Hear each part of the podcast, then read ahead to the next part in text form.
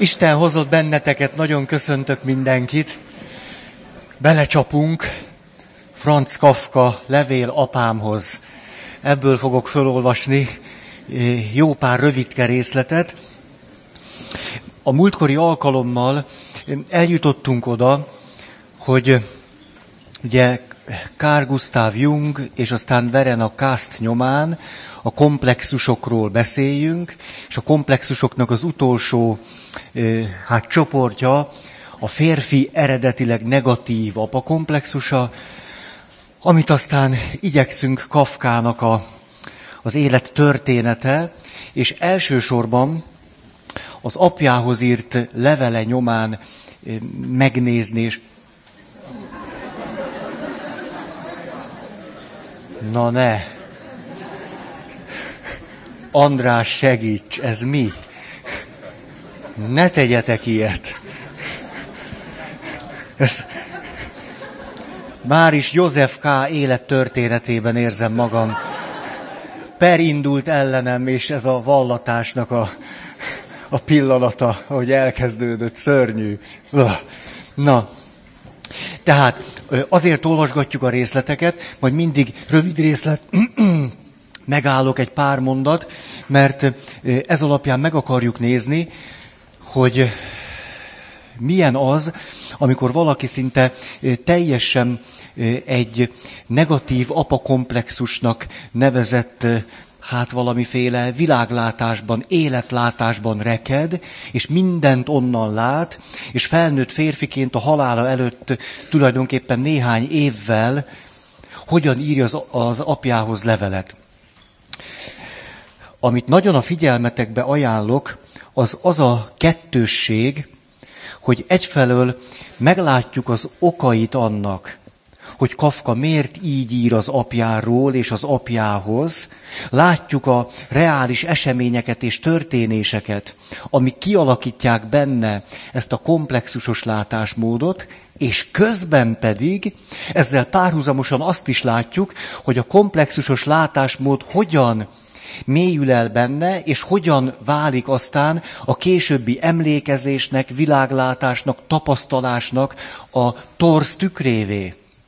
Tehát, hogy egyszerre látjuk azt, hogy, hogy érthető, hogy miért látja így a világot, miközben ahogy látja a világot, az meg nem olyan. És a komplexus által lát, és emlékezik, és figyel, és tapasztal, és ezért szép lassan tulajdonképpen, mintha a saját regényének a hőseként élné az életet, ilyen értelemben pedig egy teljesen irreális belső világban. Tehát ez benne a, a nagyon szörnyű, és emlékeztek itt egy rövid, hogy hol tartottunk. Azt mondja, közvetlenül csupán egy esetre emlékszem az első évekből. Talán te is emlékszel rá. Egyszer éjjel folyton vízért nyöszörögtem, nyilván nem azért, mert szomjas voltam, hanem valószínűleg részint, hogy bosszantsalak, részint a magam szórakoztatására. Miután egy párszor erősen megfenyegettél, ez nem használt. Kiemeltél az ágyból, kivittél a folyosóra, és ott hagytál. Hadd áldogáljak ott egy darabig, ingben egyedül a zárt ajtó előtt.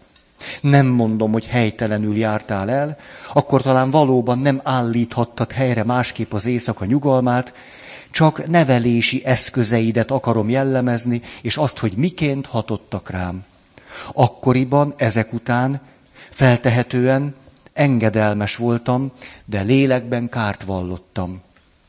Az értelmetlen vízért kunyerálást, ami számomra magától értetődő volt, és a kívülrekesztés roppant rémületét természetem az oka, sohasem voltam képes megfelelő összefüggésbe hozni egymással. Még évek múlva is szenvedést okozott az a gyötrelmes gondolat, hogy apám, ez az óriás, a legfőbb hatóság nagy hával, szinte ok nélkül odajöhetett hozzám éjszaka, kivehetett ágyamból a folyosóra, hogy tehát ennyire semmibe se vett. Azt lehetne mondani, hogyha azt kérdeznénk, hogy mi az alapélménye egy negat, eredetileg negatív apakomplexusú férfinek, akkor azt mondhatjuk, hogy semminek tartja magát. Ezt úgy is mondhatnánk, hogy nullának Azt is mondhatjuk, hogy senkinek. De ha már azt mondja, hogy senkinek tartom magam, akkor már föltételező, hogy van olyan, hogy valaki. Tehát a legjobb kifejezés az, hogy semminek. Semminek. Ahogyan, na de majd ide később eljutunk. Azt mondja, hogy újabb részlet. Akkor tájt, és akkor tájt mindenben szükségem lett volna bátorításra, hiszen már puszta testiséged is nyomasztott. Emlékszem például arra, hogyan vetkőztünk gyakran együtt egy kabinban. Én sovány, gyönge és vézna voltam, te erős, nagy és terebélyes. Már a kabinban is szánalmasnak láttam magam, és pedig nem csak előtted, hanem az egész világ előtt, mert nekem te voltál minden dolgok mértéke. Ha pedig aztán kiléptünk a kabinból az emberek elé, én a kis csontváz,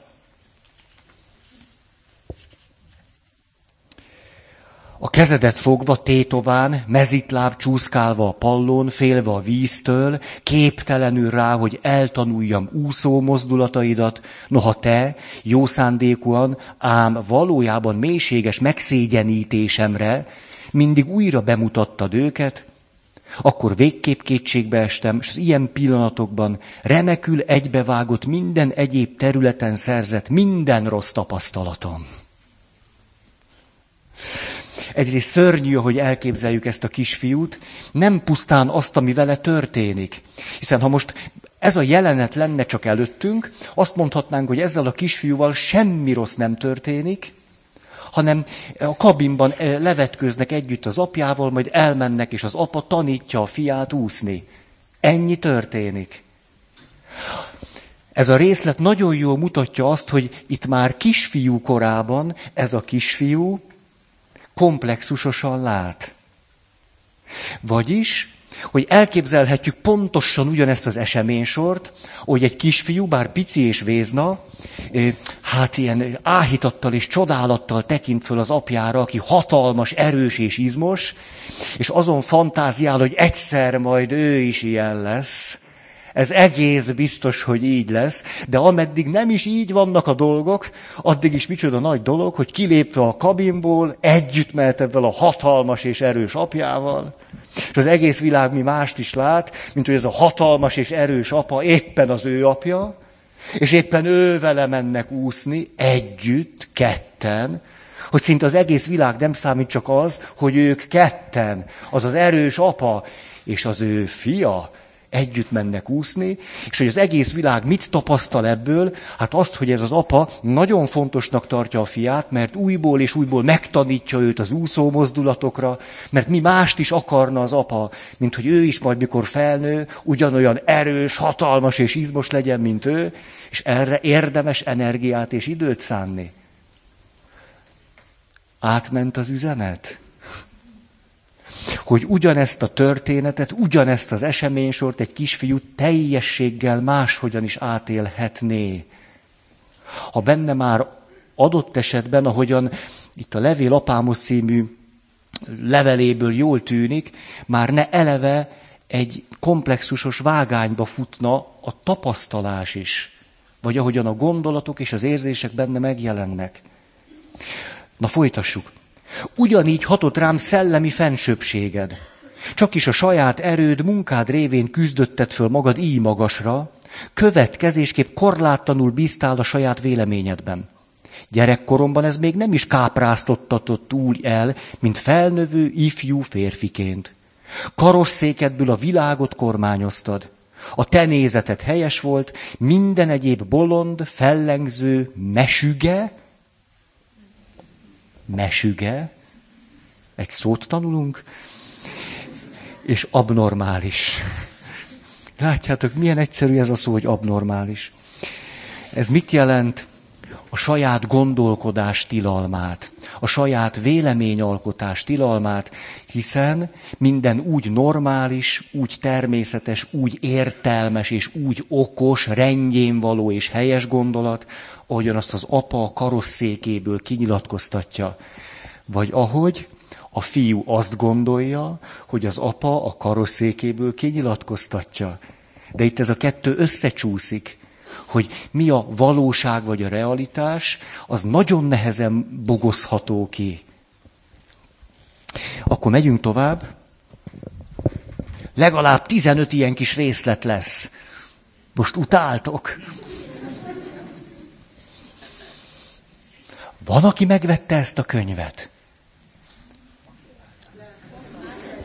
Ó, te nyugodtan elmehetsz most egy kicsit. Jó, megnyugodtam, nem rohantatok el megvenni, akkor mégis érdekes ez. Azt mondja, nem kellett volna más, csak annyi, hogy valami boldoggá tegyem. Valamivel telítődjem, hazajöjjek és elmondjam. És a válasz irónikus sóhaj, fejcsóválás volt, új koppintás az asztalra. És akkor jönnek az apjának mondatai. Láttam már szebbet is, vagy ugyan a te gondjaid, vagy nekem nincs ilyen pihent agyam, vagy vegyél rajta valamit magadnak, vagy ez is valami.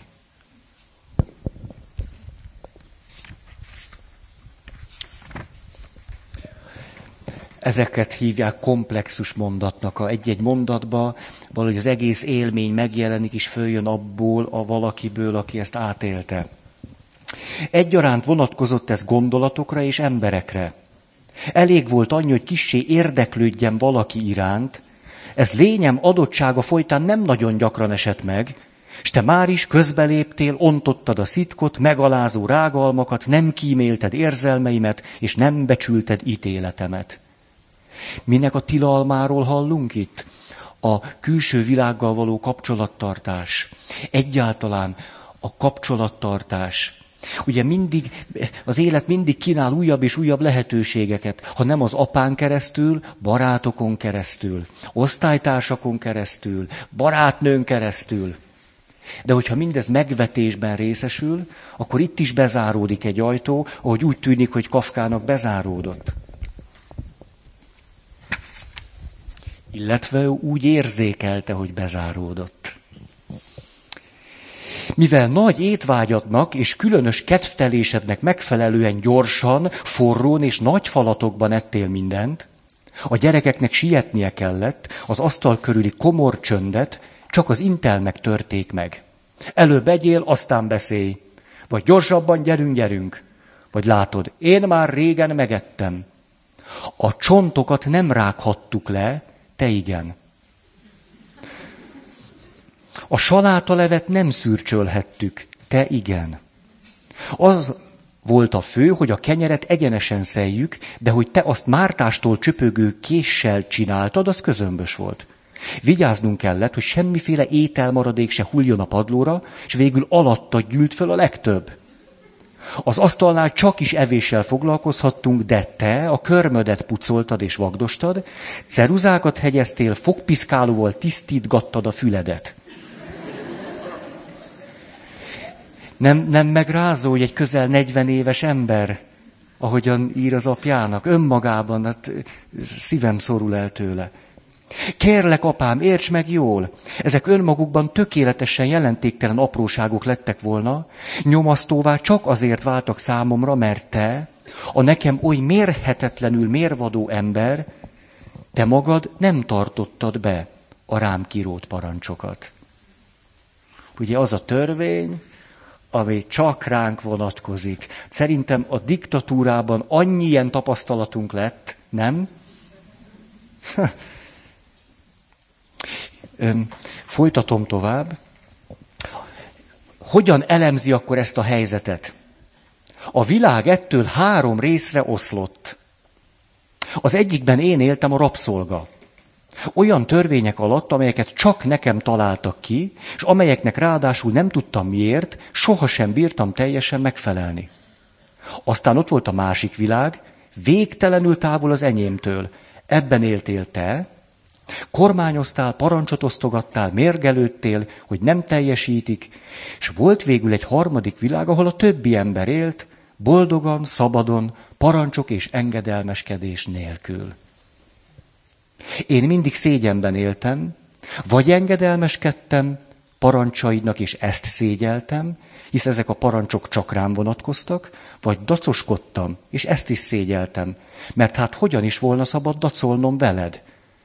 vagy nem tudtam engedelmeskedni, mert például hiányzott belőlem a te erőd, étvágyad, ügyességed, és ennek ellenére te, mintha ez magától értetődnék, hol ezt, hol azt követeltett tőlem, ez volt persze a legnagyobb szégyenem. Így kavarogtak nem a megfontolásai, de az érzései a gyermeknek.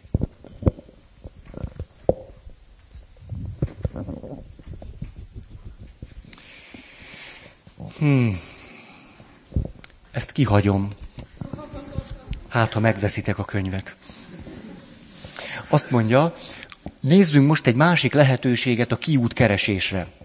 Különösen bíztál az irónia nevelő hatásában, ez is felelt meg legjobban fölényednek. Az intelem nálad rendszerint ilyen formát öltött. Nem tudod ezt így és így csinálni? Ez nyilvánvalóan túl sok neked. Erre persze nem érsz rá, és effélék. Minden ilyen kérdés dühös nevetés és dühös fintorgás követett. Némiképp már előre megbüntettél, mikor még azt se tudtam, mi rosszat tettem. Idegesítőek voltak, hogy itt képek vannak, azok a rendre utasításaid is, amikor harmadik személyként kezelted az embert, tehát még csak haragos szóra sem méltattál. Mikor tehát látszatra anyához szóltál, voltak éppen azonban hozzám, aki ott ültem például így, ezt persze nem várhatjuk fiam uramtól. Éppen ma olvasgattam, ha jól emlékszem, Lenget, David Leng, ez az amerikai pszichiáter, egy roppant eredeti valaki, jó pár könyvét lehet olvasni, meghívták őt az Egyesült Államokba, hogy megnézzen egy közösséget. Megnézte ezt a közösséget, és egészen fölháborodott tőle, és többek között erről beszélt, amit most hallottunk. Azt mondta, hogy meg kellene tiltani a szülőknek, hogy a gyerekeik jelenlétében egyes szám harmadik szemében beszéljenek róla. Hogy az, ő, ő. Azt mondta, egy ilyen közösségben, hm, mivel meg győződve róla, hogy okot minden esetben találsz, nem szedtük össze különösebben magunkat, el is tompoltunk a folytonos fenyegetésektől. Hogy nem versz meg minket, ebben lassanként szinte biztosak voltunk. Azért beszél többes számban van három nő, ő, huga. Mogorva, figyelmetlen, engedetlen gyerekek lettünk, mindig menekülésre vágytunk, és többnyire önmagunkba menekültünk. Hogy ez is egy irány lehetne, hogy belül oázisra találni, hogy belül fölfedezni valamit, ami, ami értékes és kincs, de ott is túlságosan mindent elborít ez a komplexusos élmény. Már túl vagyunk a felén. Van egy különösen szép, nagyon ritkán látható, csöndes, elégedett, jóváhagyó mosolyod is. Ez egészen boldoggá tudja tenni azt, akinek szól. Nem emlékszem rá, hogy gyerekkoromban ebből határozottan részesültem volna, de nyilván megesett, mert miért is vontad volna ezt meg tőlem akkor, amikor még ártatlannak láttál, és én voltam a nagy reménységed. Ez nagyon jól mutatja, ahogyan az emlékezés is deformálódik. Sokszor, hogy elkezdünk valamiféle önismeret útján járni, akkor hatalmas élmény tud lenni, hogy valaki, beleértve elsősorban azokat, akikkel kapcsolatban azt éltük meg, és azt raktározzuk az emlékeinkben, hogy rengeteg sérelmünk van tőle, egyszer csak elkezdjük más szemmel látni. Egyszer csak előhívódnak azok az emlékek, amelyeket elvesztettünk. És ténylegesen rájövünk, hogy de hát hiszen ez is hozzátartozott az életemhez, hiszen hát ez is megtörtént velem, de amikor belefutunk nagyon egy komplexusnak a látásmódjába, akkor az emlékezésünk teljesen a komplexusnak megfelelően torzultá válik. És valóban nem tudunk fölidézni egyetlen olyan élményt se, mikor az apánk abból a mosolyból éppen nekünk adott. Pedig azért ez nehezen elképzelhető. Ezért érdemes tehát mindig persze megélni azt, ami bennünk van, megélni, túljutni, segítséget kérve esetleg, de azért mindig föntartani egy pici, józan önreflexiót arra nézve, hogy rendben van, ezt most itt megélem és átélem, de hogy valójában mi volt a valóság, és mindez hogy történt, arról fogalmam sincs. De dolgozni azzal tudok, ami itt van bent. Nyilván azokkal az emlékekkel, amire éppen emlékezni tudok. Tehát azok óriási kincsek, nagyon fontosak, abból indulunk ki. De nagy dolog viszont, mikor ez a reflexió már megtörténik. Na. Ja, itt elejtettem, azt mondja. Egyébként az ilyen barátságos benyomások sem értek el tartósan mást, csak azt, hogy növelték a bűntudatomat. És még érthetetlenebbé tették számomra a világot. Halljátok? Itt lenne egy pici remény arra, hogy, hogy az apjáról alkotott kép legalább egy kicsit árgyalt legyen. De, de ez nem történik meg. Azt mondja, hogy legalább egy kisé talpra állhassak veled szemben, na ez a negatív apakomplexus egyik tragédiája. Hogy az apjával szemben akar fölnőni. Az apjá ellenében, vagy az apjához akar méltó lenni, vagy szóval minden esetre az apjához méri saját magát. Ebbe vagy folytonosan elbukik, vagy pontosan tudja, hogy teljesen reménytelen, hisz hát az apja egy mekkora nagy valaki. Amíg valaki az apjával szemben, vagy ő ellenére akar fölnőni, hát addig még bent van ebben az árt világban. Tehát, hogy legalább egy kisé, na, hogy legalább egy kisé talpra állhassak veled szemben, és részint egyfajta bosszúból is, hamarosan figyelni és gyűjteni kezdtem, és eltúloztam azokat az apró cseprő nevetséges vonásokat, amelyeket észrevettem benned. Mi történik itt? Két dolog. Az egyik, hogy ez is kiútnak tűnik, valamiképpen az iróniával, a gúnyjal távolságot tartani attól a valakitől, akit úgy élek meg, hogy fenyegető rám nézve és tönkreteszi az életem. Nagyon érthető. Másfelől, ha egy, egy, egy szinten lejjebb megyünk, a nehézség vele az, hogy szinte az egyetlen oldala ez az apjának, amivel tud azonosulni. Vagyis, hogy pont az apjának a negatív dolgaival azonosul. Azzal a maró iróniával és gunnyal, amiről néhány oldallal azelőtt beszélt, hogy az milyen rosszul esett neki. Tehát azt mondja, ahogy például oly könnyen áldozatul estél többnyire csak látszólag magasabb rangú személyek káprázatának. Képes voltál szakadatlanul mesélni róluk, mondjuk valami császári tanácsosról, vagy efféléről. Másrészt az ilyesmi nekem fájdalmat is okozott, hogy te, apám, azt hitted, rászorulsz értéked ilyen semmit érő igazolásaira, és ezekkel nagyzolsz. Halljátok ezt? Hogy megjelenik az a gondolat, hogy az apám értékes a nélkül is, hogy más nagy emberekkel való találkozása, vagy kapcsolata, vagy akár micsodája jelentene és igazolná az ő értékét. Az apjával kapcsolatban dühös, hogy az apja nem látja, hogy ezek nélkül is értékes. De magával kapcsolatban ez a fölismerés nem születik meg. Hogy ő az apjától függetlenül is értékes. Akkor is, ha az apja az életére nem ad áldást. Ez magával kapcsolatban nincsen.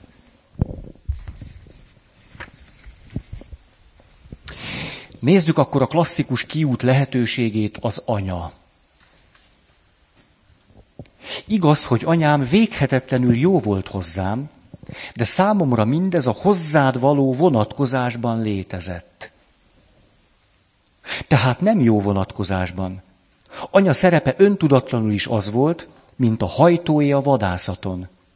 Ha nevelésed valami valószínűtlen esetben dac, ellenszenv, vagy akár gyűlölet kiváltásával már-már a saját lábamra állíthatott volna, Akkor anya kiegyenlítette ezt jóságával, okos szavaival. Zűrzavarában ő volt az értelem jelképe, kérlelésével, és engem visszaűztek a te körödbe, amelyből különben talán mindkettőnk elényére kitörhettem volna. Tehát azt sem mondhatjuk, hogy az anyukája nem szerette, hogy nem kapott tőle, nem mondhatjuk. A család összefüggésében azonban a nehézség az, ahogyan ezt Kafka látja, hogy az anya teljesen az apa alárendeltjeként létezett. Ezért aztán hiába ment az anyához, ha az anya az apához ment. Itt tehát ez a királyi út is bezáródott. Vagyis, hogy az anya ilyen értelemben az apával szemben sosem védte meg. Azt mondja, igaz az is, hogy talán egyszer sem ütöttél meg komolyan. De a kiabálásod, az arcod elvörösödése, a nadrágtartó gyors leoldása és készen létbe helyezése a széktámlán szinte rosszabb volt nekem. Olyan ez, mintha valakire akasztás vár. Ha valóban fölakasztják, akkor meghal, és mindennek vége. Ha azonban végig kell élni az akasztás minden előkészületét, és csak akkor értesül a kegyelemről, amikor a hurok már az arca előtt leng, egész életében megszenvedheti a dolgot. Pontosan ezt írta meg a Per című kisregényében. Ahogyan ahogyan a, a, az ő kivégzésére érkező emberek hallatlan körülményességgel, lassúsággal készülnek az ő kivégzésére, mármint József K. a főhős kivégzésére. Azon kívül ebből a sok alkalomból, amikor világosan megnyilvánuló nézetet szerint verést érdemeltem volna, de kegyet folytán épp csak, hogy elkerültem, ismét rengeteg bűntudat halmozódott föl. Tetőtől talpig adósoddá váltam. És a kényszer, hogy valamiképpen ezt az adóságot meg, vagy le kellene fizetni. Élvezhettem volna, amit adtál, de csak szégyenkedve, fáradtan, gyöngén és bűntudattal. Így hát csak koldus módra lehettem hálás neked mindenért, amit tettél. Milyen szívbe markolóan beszél erről Böszörményi Nagy Iván, amikor azt mondja, hogy a létezésünk meg tud erősödni attól, hogy hozzájárulunk a szüleink jólétéhez. Hogy a pici gyerek is a maga módján tud valamit adni a szüleinek, és ha a szülei ezt elfogadják és méltányolják, akkor az a pici gyerek újabb pozitív jogosultságokat nyer a létezésére. Itt azonban pont azt halljuk, hogy ez a kisfiú úgy éli meg az életét, hogy semmit sem tud hozzátenni az apja életéhez. Sőt, még a háláját sem tudja hozzátenni, amivel legalább hálát tudna adni az apjának.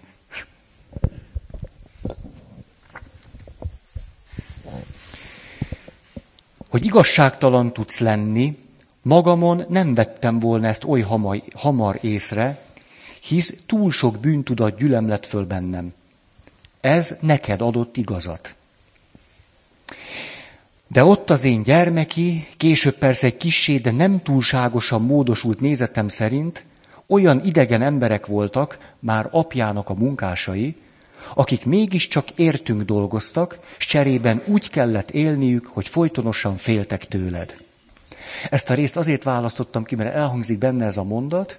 Azt mondja, hogy ott az én gyermeki, később persze egy kissé, de nem túlságosan módosult nézetem szerint. Nincs, nincs megszületés, nincs fölébredés.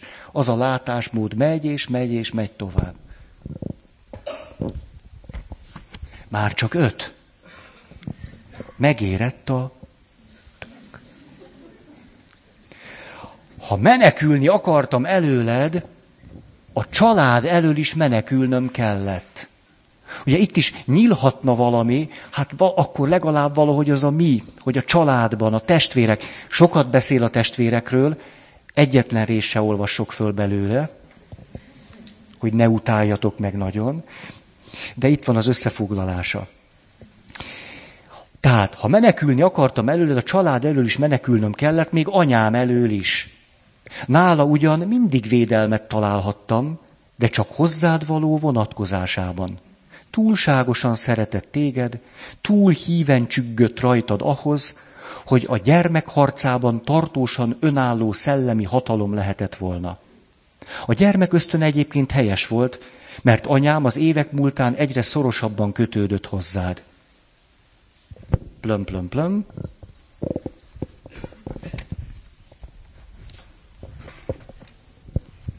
Újból a családról.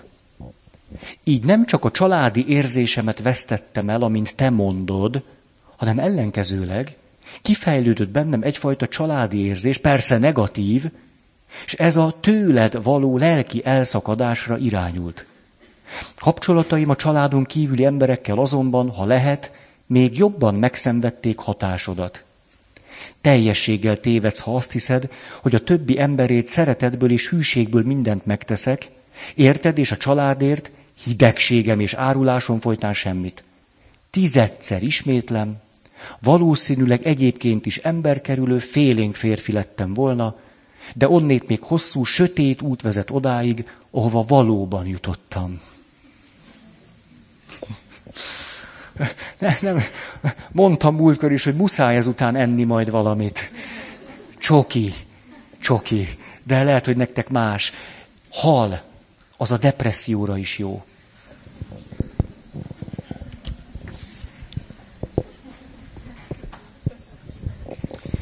Mi lehet neki út? Talán valami nemzeti érzés, nemzeti öntudat, haza, vagy ezzel párhuzamosan ebben, vagy ettől külön a spiritualitás, a vallás. Na nézzük, hogy ez az út is hogyan záródik be. Épp így kevéssé találtam előled menekvést a zsidóságban. Itt önmagában véve elképzelhető lett volna a menekvés, sőt még több is. Elképzelhető lett volna, hogy a zsidóságban egymásra találunk, vagy hogy összeforva kerülünk ki belőle. Tehát miféle zsidó hit volt az, amit tőled kaptam? Az évek folyamán nagyjából háromféle módon foglaltam állást ezzel kapcsolatban. Gyerekként egyetértve veled, szemrehányásokat tettem magamnak azért, mert nem jártam eleget templomba. Nem bőtöltem, és így tovább. Úgy hittem, nem magammal, hanem veled szemben vagyok igazságtalan, és áthatotta mindig föltámadni kész bűntudat. Később fiatalemberként nem értettem, hogy annak a mit sem érő zsidó öntudatnak a birtokában, amelyel rendelkeztél, hogyan tehettél nekem szemrehányásokat azért, mert nem törekszem egy hasonló semmi kialakítására. És a semmi nagy esbetűvel van írva. És ahogy láttam, ez valóban semmi volt, tréfa, sőt még tréfa sem. Évente négy napon elmentél a templomba, úgy látszik, ez nem csak keresztény vonás. És ott legalábbis a közömbösökhöz húztál, nem azokhoz, akik komolyan vették a vallást. Türelmesen, formaságként elmormoltad az imádságokat, néha csodálkozásba ejtettél azzal, hogy meg tudtad mutatni nekem az imádságos könyvben azt a helyet, amelyet éppen felolvastak. Egyébként, ha már a templomban voltam, csellenkhettem, amerre akartam. Én tehát sok-sok órát végigásítoztam, végig szunyókáltam, és azt hiszem, ennyire csak később a tánc órán unatkoztam. Hát ez se, ez se jött be. És most már csak hat rövid részlet.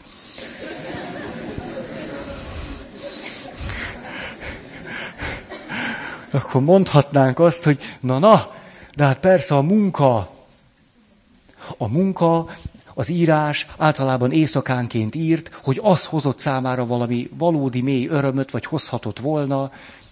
Mit mond ő erről?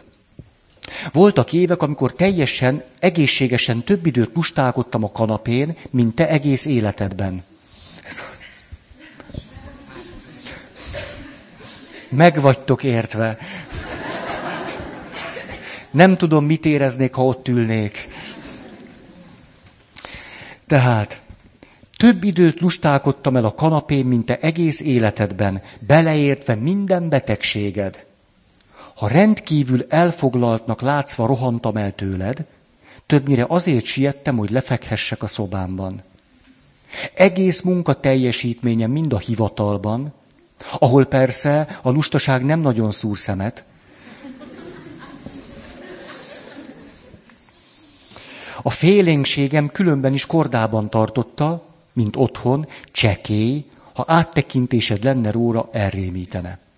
Hajlamom szerint valószínűleg nem vagyok lusta, de nem volt semmi tennivalóm. Ott, ahol éltem, félrelöktek, elítéltek, legyőztek, és noha nagy erőfeszítéssel próbáltam máshova menekülni, ez nem volt munka, mert lehetetlenségről volt szó, amely erőimnek egész kevés kivétellel elérhetetlen volt. Ilyen állapotban kaptam hát szabad kezet a pályaválasztáshoz. De hát képes voltam-e még egyáltalán rá, hogy éljek ezzel a szabadsággal? Volt-e bizalmam hozzá, hogy elérhetek egy valódi hivatást? Önértékelésem sokkal jobban függött tőled, mint bármi mástól, például a külső sikertől.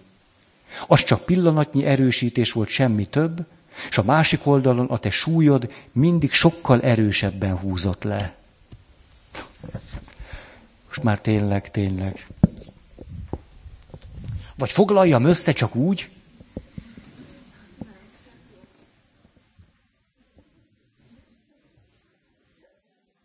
Elolvasom magamba, hogy, hogy megnézzem, hogy összefoglaljam-e nektek.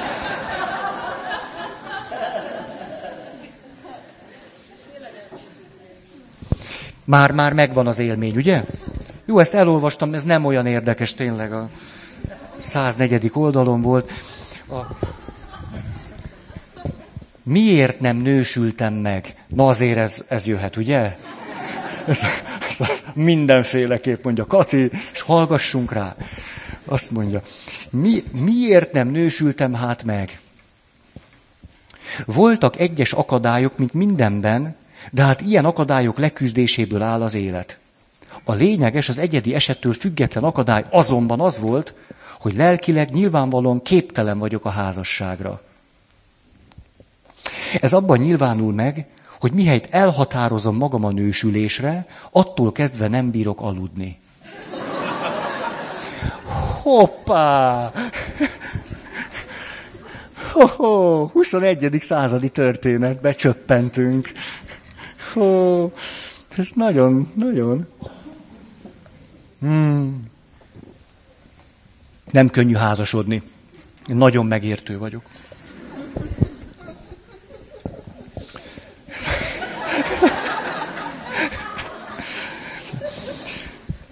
Tehát azt mondja, hogy de miért nem tudott aludni? Ez nagyon izgalmas, megállok itt egy kicsit, hogy, hogy ezen ötletelhessetek. Tehát nem vagyok képes, meg többször volt jegyes. Meg volt jegyese, tehát jegyesek voltak valakivel, azonban akkor nem tudott aludni, és jött a szorongás. Vajon miért? Ez izgalmas, nem? És ő maga fogja megmondani, hogy miért, tehát kicsit várok. Az is nagy dolog, ha lesz egy jó hipotézisetek róla. Nem kell eltalálni. Azt mondja, éjjel-nappal fő a fejem, nem is életez már, kétségbe esve lődörgök. Voltak éppen nem is a gondok okozzák ezt, bár lomha vérűségemnek és pedantériámnak megfelelően számtalan gond is vegyül bele, de nem ez a döntő. Ezek a gondok ugyan befejezik a munkát, mint féreg a hullán. Egy sajátos asszociáció esküvőre készülve. Jutna eszedbe egy kép. Így a házasság hajnalán. Azt mondja, ám döntően más az, ami szíven talál. A félelem, a gyöngeség, az önmegvetés általános szorongása az. Megpróbálom jobban megmagyarázni. Ha rá is szorulunk. Házassági kísérleteim során hozzád fűződő kapcsolataimban két látszólag ellentétes dolog vág annyira egybe, ahogy különben sosem szokott. A házasság bizonyára a legvégletesebb önszabadítás és függetlenség záloga. Családom lenne a legfőbb, amit nézetem szerint az ember elérhet. Tehát a legfőbb, amit te is elértél. Egyenrangú lennék veled. Merőben múltá válnék minden régi és örökké új szégyenem és zsarnokságod. Persze ez mesés lenne, de éppen ezért kérdéses. Túl sok ez, ennyit nem lehet elérni. Olyan, mintha valaki fogoly lenne, és nem csak menekülni szándékozna, ami talán megvalósítható, hanem még, és pedig egyidejileg, azt is akarná, hogy börtönéből kélakot építhessen. De ha menekül, nem tud építeni, s ha épít, nem tud menekülni. Ha én a hozzád fűződő különösen szerencsétlen viszonyomban önálló akarok lenni, valami olyat kell tennem, aminek lehetőleg semmi köze sincs hozzád. Ám bár a házasság a legnagyobb dolog, és a legbecsületesebb önállóságot adja, ugyanakkor a legszorosabb kapcsolatban van veled. Ha ebből ki akarok bonyolódni, valami téboly félrét érzek, és szinte minden kísérletemnek ez a büntetése. Itt a vége. Akkor most már csak azt hallgassuk meg, hogy mit gondol leendő gyermekeiről, akik sosem születtek meg. Mégis azt kell mondanom, hogy én nem bírnék elviselni egy ilyen néma, eltompult, száraz, elfajzott fiút. Ez egy saját gondolata, hogy milyen fia lenne. Ha más lehetőségem nem lenne, nyilván elmenekülnék és kivándorolnék előle. Hogy erről ugye milyen sokat beszéltünk? Hogy marad, marad nyomorult gyereknek, aki menekül a saját gyereke elől. Ó, nagyon szép képek vannak benne. Fekete-fehérek.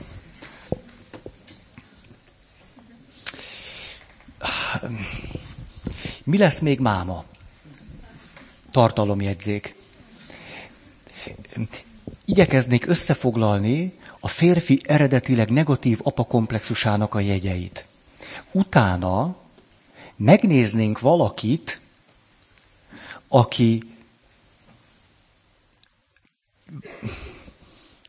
kezdett valamit egy nagyon hasonló, vagy valamilyen sajátosan negatív örökséggel. Ugye, hogy abba az irányba tudjunk menni, hogy na jó, de mit lehet tenni? És utána pedig nagyon szeretnék eh, Kafkára ránézni egy teljesen más megközelítésből, mégpedig Fromm írt egy néhány oldalas zseniális elemzést a Per című művéről. Ezt szeretném nektek vagy néhány percbe elmondani, hogy nézzük meg egy teljesen más megközelítésből ugyanazt a történetet, és utána tennénk egy lépést a spiritualitás felé, hogy akkor, akkor ott, ott mit lehet tenni. Ez, ez lenne, de nem tudom, hogy vég, végig érünk-e. Összefoglalás. Tehát az alapélménye az ilyen fiúnak az, hogy ő semmi. Semmi. Nem senki, semmi. Az apa az egész világot uralja. Tehát vagy azt mondja, hogy három világ van, ugye, de ő be van zárva az egyikbe, vagy, vagy pedig az az élmény, hogy akár hova megy, azt a világot, ahogyan az apján keresztül látja magát, mindenhova viszi. Nem lehet ki, kimenni a világba, mert mindenhol ez a világ van. A második, a legfőbb erény tehát az engedelmesség volna, engedelmeskedni ennek az apának, és így kiérdemelni a kegyét, vagy a büszkeségét, vagy az áldását. De hát tudjuk jól, hogy az engedelmesség saját magának az elárulását jelenti, Ez tehát itt, ebben az összefüggésben egy föloldhatatlan paradoxon. A harmadik, ahogyan Verena Kasta erről beszél, hogy valószínűleg egy ilyen apucinak szüksége van arra, hogy lenyomja a saját fiát.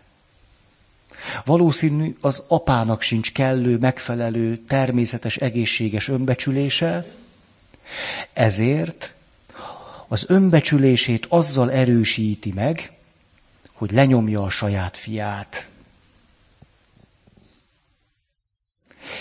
Vagyis úgy is mondhatnánk, hogy rivalizál a saját fiával. Hogy nem azért kezd el a fiú rivalizálni az apjával, próbálja azt elérni, vagy túlszárnyalni, mert ezt adta neki valaki jó tanácsként, hanem mert egészen mélyen megsejtette azt, hogy valahogy ez a módi. Egy apa-fiú viszonyban ez a módi. Rivalizálni kell, és csak a rivalitás révén lehet az élethez jutni. A teljesítmény lenne az ígéret, úgyhogy el kell érni valamilyen teljesítményt. Valahogy túl kell szárnyalni az apámat, többet kell elérnem az életben. Magasabbra kell jutnom, sikeresebbnek kell letnem, meg kell neki mutatni, hogy. A probléma az az, hogy az illetőnek lehetnek teljesítményei, de valójában nem teljesítményt akar, hanem a teljesítményen keresztül akar valamit. Azt gondolja, hogy a teljesítményen keresztül végre magára találhat, és azt mondhatja, hogy na tessék, hát akkor mégiscsak van jogom élni. Na tessék, mégiscsak jó, hogy vagyok. Na tessék, majd mikor az apám látja ezt, akkor oda jön hozzám, és azt mondja, fiam, ez nagyszerű volt, igazi férfi munka. Igazi férfi munka, amilyet mi tudunk. Mi. A probléma tehát az, hogy a teljesítmény révén csak teljesítményt ér el, nem azt, amivel, a, amivel, amiben a vágya van, hogy a teljesítmény révén jusson el magához és az apai megbecsüléshez. Ezért akár meddig jut, sosem elég neki. Alapvető életérzése, erről sok szó esett. Értéktelenség, bűntudat és szégyen. Ezért rohanhat folyton folyvást az elismerés után. Ők azok a férfiak, akik hihetetlenül vágynak arra, hogy őket elismerjék, megdicsérjék, ó, amit az apától nem kaptak meg, azt akkor legalább a főnököm, vagy a munkatársam, vagy valaki, de férfi, férfi, férfi. Emellett pedig minden nehézség nélkül rivalizálhat is. Az már csak súlypont kérdése, hogy mondjuk a kollégáival rivalizál két kapura, a főnökétől meg várja a dicséretet. Itt már csak különböző stílusok vannak. A lényeg ugyanaz. Valójában sosem elégedett, és nem tetszik neki az, amit csinál. Kafka hiába írt zseniális dolgokat, egyébként életében sosem volt sikeres, alig adták ki műveit, de nem is értékelte a műveit, miközben azért legyünk, legyünk árnyaltak, hogy miközben az, hogy egyáltalán írt, hogy írhatott, tulajdonképpen mégiscsak ez volt a kitörési pontja. Ez nagyon nagy dolog, hogy írhatott, mert az apa beszélt, de nem írt. Az írás egy ilyen vékonyka kis fonálon valahogy kivezette őt egy olyan világba, ahol ahol szabadabb lehetett. Mert ott úgy tűnt, mintha az apa nem lenne. Igen, van akkor tehát itt egy ilyen soha el nem érhető vágy, olyanná akarnék lenni, mint az apám. De amilyen sose leszek, mert hát teljesíthetetlen, felülmúló. Mi az, ami segíthet neki?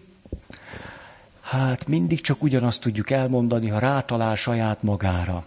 Az önmagára találásnak pedig lenne természetesen megint csak egy nagyon fontos útja, ez a női világnak a felfedezése és megbecsülése.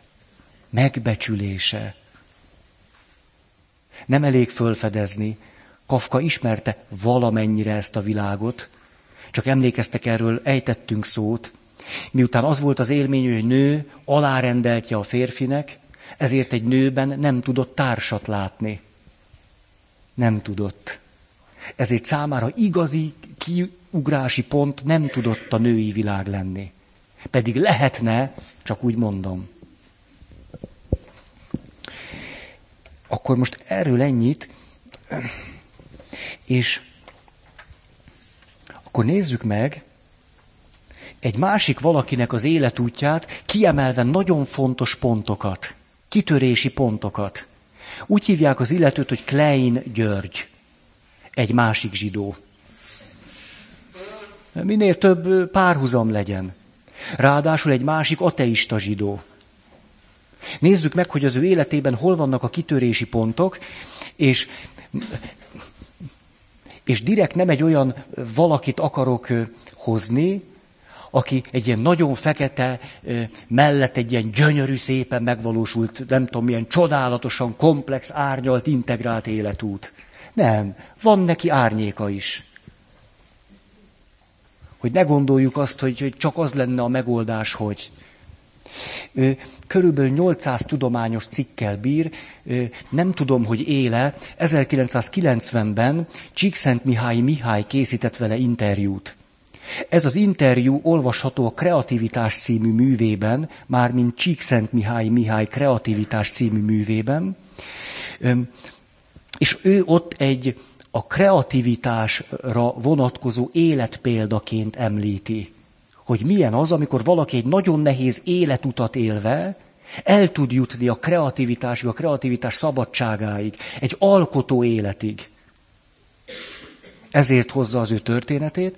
Azt lehet róla tudni, hogy egyébként svéd irodalmi díjat is kap, mert nagyszerűen ír, tud zongorázni, művészi tehetség, tudományos konferenciákon őt kérik arra, hogy foglalja össze a többiek előadásait, és mutassa meg, hogy az előadások hogyan illeszkednek egymásba, mert olyan zseniálisan képes ezeket az összefüggéseket meglátni, és a lényeget kiemelni és kiragadni. Jó pár díj tulajdonosa volt 1990-ben, nem tudom, hogy azóta hogy van. 1925-ben született egyébként, és 90-ben Stockholmban egy nagy kutatási központnak az élén állt. Azt mondja, hogy az apja meghalt még mielőtt megismerhette volna. Nincs apa. 25-ben vagyunk, anya van, és azt mondja, hogy egyrészt élete, élete tét végig kíséri az a hiányérzet, hogy nincsen apa. Szóval ez, ez végig ott van bennem, egy hiányérzet, az apa iránti hiány. Másfelől pedig az anya tudja őt szeretni, csak van egy nagyon nagy probléma, depressziós. Ezért ő kisfiúként elkezd abba a világba lépkedni, hogy felelős az anyjáért, sőt felelős a családért, sőt hát ő a, a, a legidősebb férfi a családban. Emlékeztek, mikor a szülősítésről beszéltünk, hát ez a belső törekvései arra vonatkoznak, hogy felelősséget vállaljon a családtagjaiért, hogy ők boldogok legyenek. Különösen az anyja, aki depresszióra hajlamos. El tudjuk képzelni, nem, hogy valakinek nincs apja, felelősséget vállal már fiú gyermekként is az egész családért, és úgy próbálja az anyját boldogát tenni, hogy ő közben depressziós.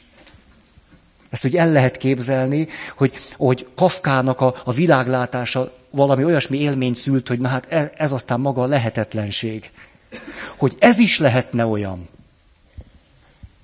Tehát ha most úgy folytatódna a történet, hogy és aztán az illető drogos lett, vagy és aztán az illető, akkor nem csodálkoznánk rajta, de az ő története nem így folytatódik. Hanem úgy, hogy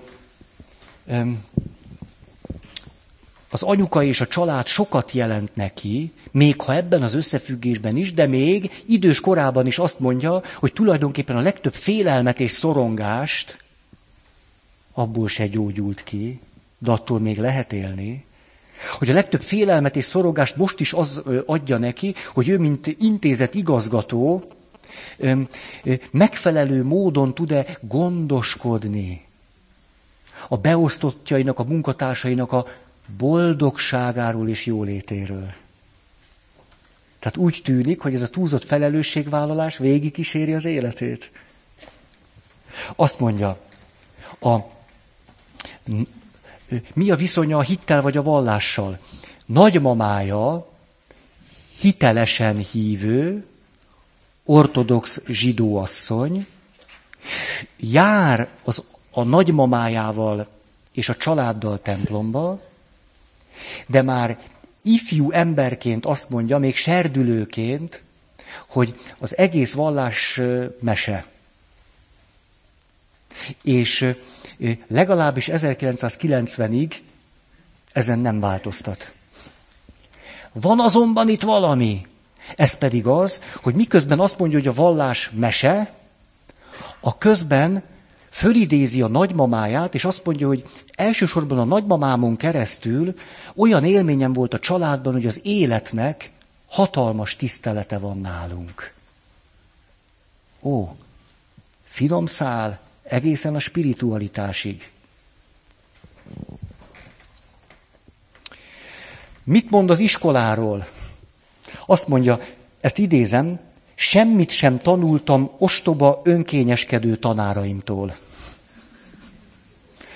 Hát ebbe persze sok minden benne lehet, hogy miért így látja gyerekként őket, de aztán megemlíti, hogy a gimnáziumban van egy tanárja, akire nagyon föl tud nézni, aki nem csak a tantárgyát oktatja úgy, hogy az érdeklődésre tart számod, számára, hanem sok mindenre fölnyitja a szemét. Egyetlen egy ilyen tanára emlékszik.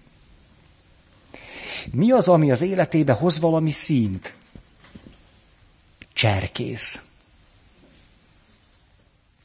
Visszaemlékszik arra, hogy milyen óriási lehetőség volt számára az, hogy éjszakai túrák voltak a cserkész csapattal, hogy legfiatalabbként lehetett törzsvezető a cserkész csapatban, hogy kihívások voltak, amelyeknek meg lehetett felelni, hogy óriási próbatételek, amelyeken átküzdhette magát gyerekként, amelyekért nagyon jó értelemben elismerést is kapott.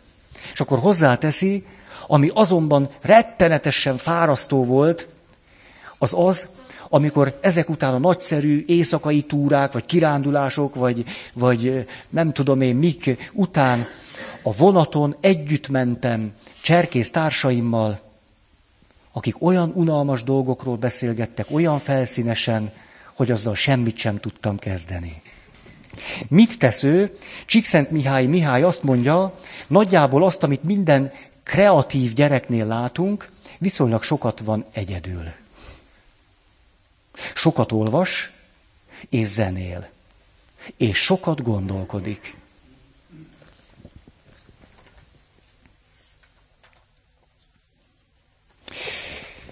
Elérkezik a pályaválasztás.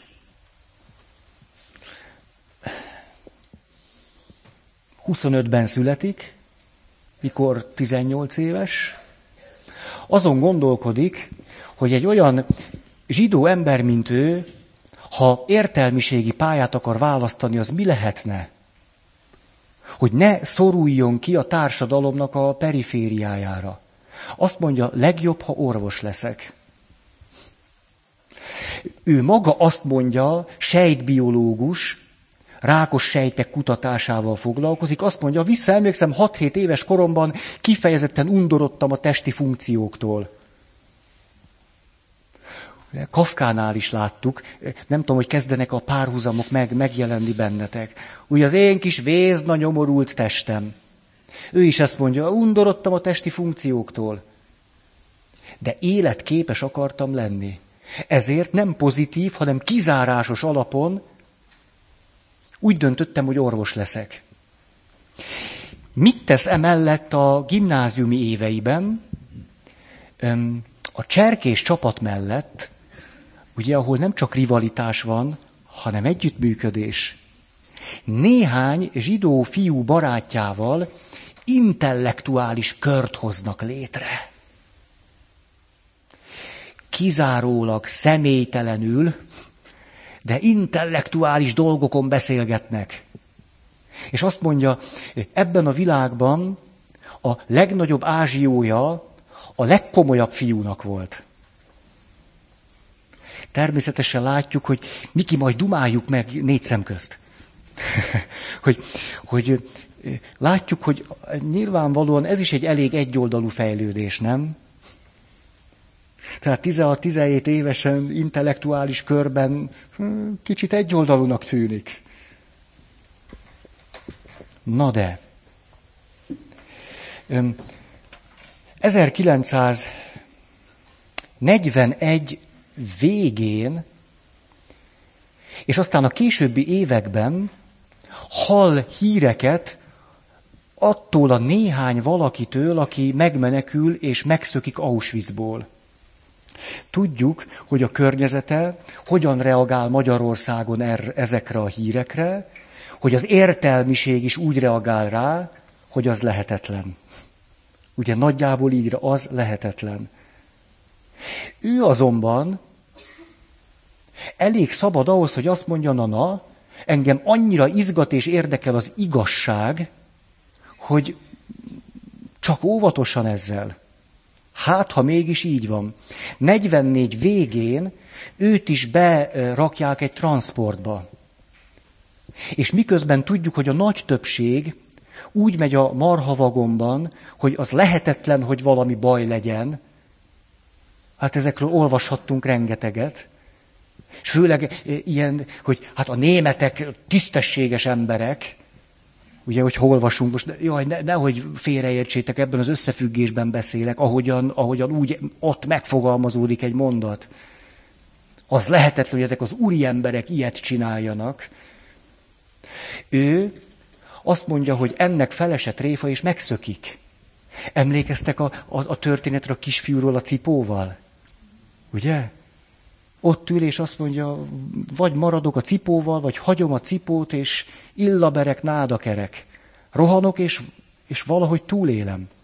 Hát ő is egy ilyen valaki, nem csak, hogy megszökik, hanem elég ügyes és kreatív ahhoz, hogy papírokat szerezzen, és bujkáljon sok hónapon keresztül. Miután túléli ezt, orvos akar továbbra is lenni. Csak hogy a Budapesti Orvosi Egyetemet lebombázzák. Mit csinál? Nem sajnáltatja magát, hanem gyalog néhány barátjával lesétálnak Szegedre és ott iratkozik be az orvosi egyetemre, és később, amikor Pesten is elkezdődik az oktatás, akkor följön Pestre. És még csak néhányad éves orvosi egyetemista, amikor egyszerre két dolog történik vele, szerelmes lesz, a másik pedig meghívják Stockholmba, őt és néhány barátját a nagyon nehéz sorsú Magyarországról. És itt ezt szeretném nektek felolvasni, hogy ő hogyan beszél erről a helyzetről. Még most is emlékszem az önfelett boldogság és a rendkívüli szorongás vegyes érzésére. Itt is van ambivalencia, itt is van rettenetes konfliktus, van szorongás. Azt mondja, a helyzetem teljesen reménytelennek tűnt. Ugyanaz, mint Kafka. Tulajdonképpen semmit sem tudtam. Orvosi tanulmányaim felénél jártam, a diplomától még nagyon messze, és halálosan szerelmes voltam egy lányba, akit csak egy nyolc napos nyaralás erejéig ismertem, és aki egy egyre kevésbé átjárható politikai határ másik oldalán volt. Egy szót sem tudtam svédül. Mégis szilárdan eltökéltem, hogy ellenállok a kényelmesebb lehetőségnek, és tanulmányaimat nem Magyarországon folytatom. Ah, valódi kitörési pont. Ha szabad így mondanom, most nagyon ilyen, ilyen fájdalmasan, nem is tudom, hogy fogom mondani, hogy nem a rinyálást választotta. És akkor az történik, hogy néhány hónap múlva sikerül a kedvesének utána mennie, titokban házasodnak meg, és 1990-ben éppen 47 éve élnek házasságban. Ó. Miközben mondhatnánk, hogy a család története nem sok jóval kecsegtetett volna. Nem csak együtt élnek 47 éve, hanem a felesége is orvos lesz, és együtt kutatnak. Munkatársak, barátok is tudnak lenni. Na most, azt mondja, néha erőt vesz rajtam a pánikroham. Például akkor, amikor egy, nem tudom, egy dísz vacsorán egy rettenetesen unalmas ember mellé kell ülnöm. Szóval ez olyan elviselhetetlen számomra, hogy képtelen vagyok ott maradni. És a, a következőt mondja, mikor ott voltam fiatal emberként kutatói állásban, elég volt egy kutató társamnak egyetlen rosszalló pillantása, hogy egész nap rosszul legyek tőle. Ó, tehát van itt anyag bőven. És aztán ez a másik idézet eljuthat egy ösztöndíjjal az Egyesült Államokba, és ott a következő élményéről számol be. Közvetlen főnököm XY volt, egy hatvanas éveiben járó életvidám férfi. Határtalan kíváncsiság, életkedv és rendkívüli emberi melegség árad belőle. Úgy fogadott, mintha én lennék a rég elveszett, most végre előkerült fia. Ott létem alatt gyakran elvitt a kocsiján a bérelt szobámból a laboratóriumba. A legtöbb, amit a genetikáról tudok, azokra az autózásokra vezethető vissza. De az utazás sosem ért véget a megérkezésünkkel. Ő irodá, az ő irodája egy hosszú folyosó végén volt. Amíg a hallon át oda gyalogolt, minden laborba bedugta a fejét. És útközben mindenkivel leállt beszélgetni.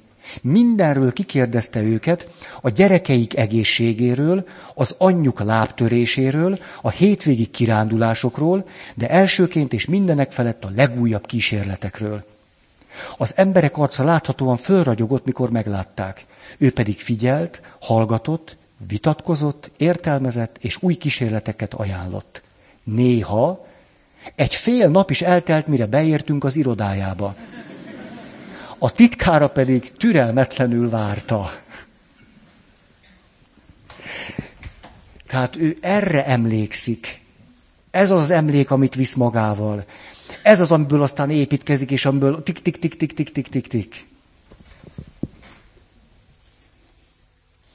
Mit mondanak róla a kollégái? Azt mondják, nagyon ellentmondásos figura, végtelenül szerény, és az arroganciáig csökönyös. Bizonyára nem egy könnyű ember. Nagy ellentmondások vannak, itt is megvannak a nagy mélységek, mint Kafkánál. De közben ebből születik egyrészt valami alkotás, másrészt születik belőle párkapcsolat.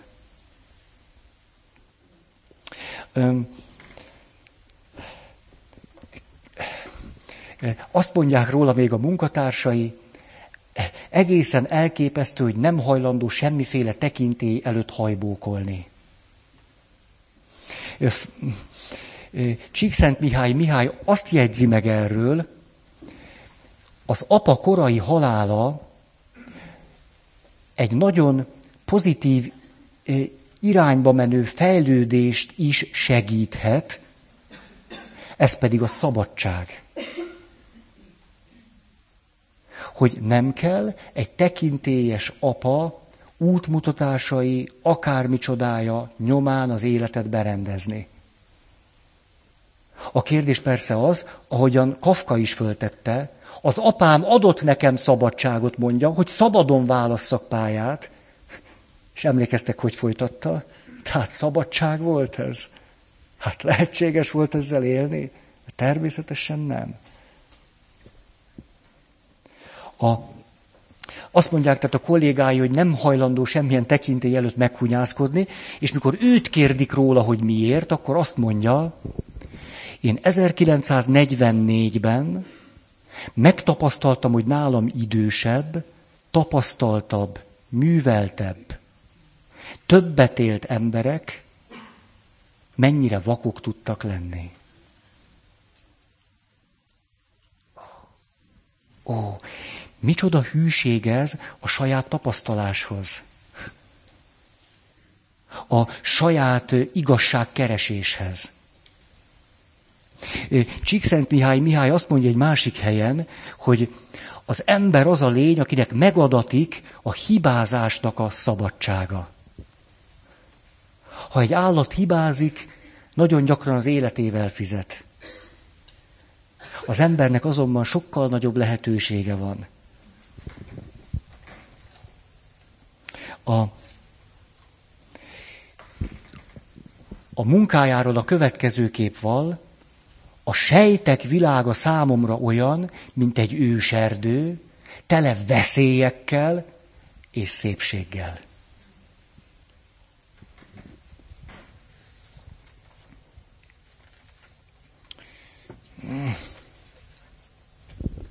Hí, eltelt az idő.